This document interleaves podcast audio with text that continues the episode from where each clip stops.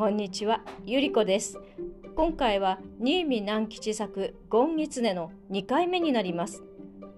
標準にいたずらしたゴンはまたまた10日ぐらいしたら村にやってきます。さて、今度は何が起こるんでしょうか？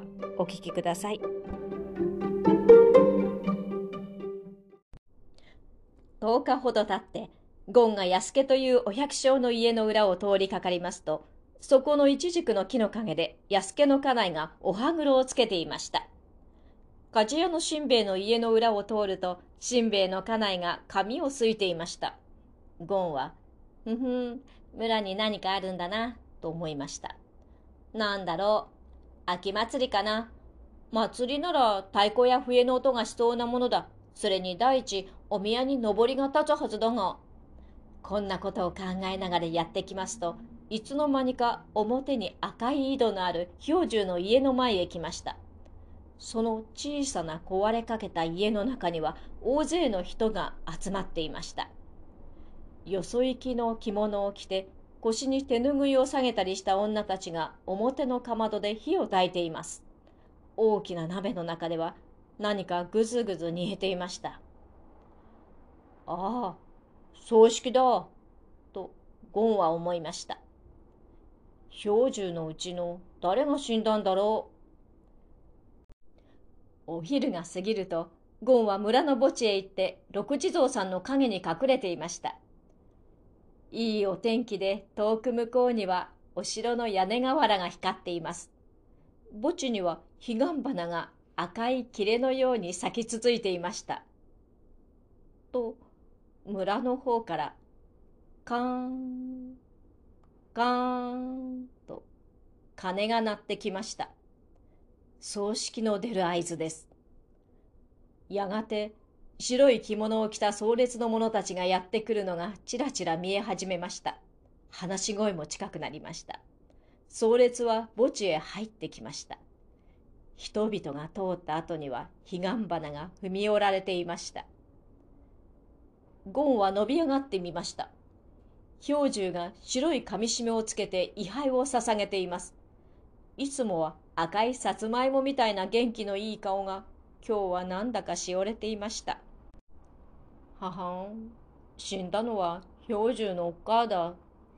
ゴンはそう思いながら頭を引っ込めました。その晩、ゴンは穴の中で考えました。標準のおっかあは床についていて、うなぎが食べたいと言ったに違いない。それで標準が張り切り網を持ち出したんだ。ところがわしがいたずらをしてうなぎを取ってきてしまった。だから標準はおっかあにうなぎを食べさせることができなかった。そのままおっかは死んじゃったに違いない。ああ、うなぎが食べたい。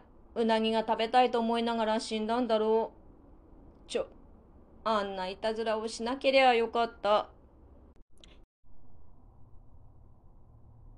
標準が赤い井戸のところで麦を研いでいました。標準は今までおっかあと二人きりで貧しい暮らしをしていたもので、おっかあが死んでしまってはもう一人ぼっちでした。俺と同じ一人ぼっちの標準か？こちらの物置の後ろから見ていたゴンはそう思いました。ゴンは物置のそばを離れて向こうへ行きかけますと、どこかでイワシを売る声がします。イワシの安売りだーい生きのいいイワシだーいゴンはその威勢のいい声のする方へ走っていきました。と、安家のおかみさんが裏戸口から、イワシをくれと言いました。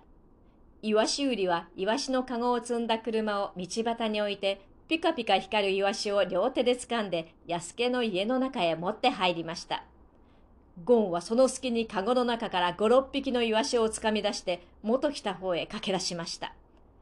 そして標準の家の戸口から家の中へイワシを投げ込んで穴へ向かって駆け戻りました。途中の坂の上で振り返ってみますと、標準がまだ井戸のところで麦を研いでいるのが小さく見えました。ゴンはうなぎの償いにまず一ついいことをしたと思いました。次の日にはゴンは山で栗をどっさり拾ってそれを抱えて標準の家へ行きました。裏口から覗いてみますと、氷柱は昼飯を食べかけて、茶碗を持ったままぼんやりと考え込んでいました。変なことには氷柱のほっぺたにかすり傷がついています。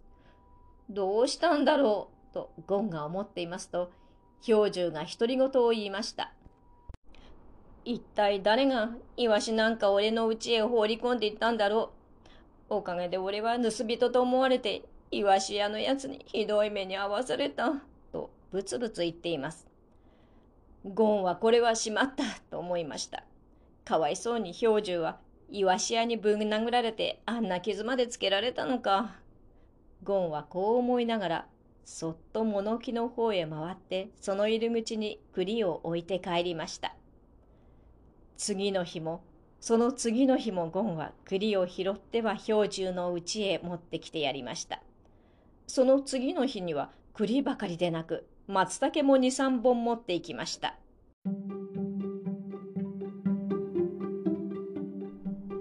ゴンは氷柱の気持ちを思いやることができるんですね。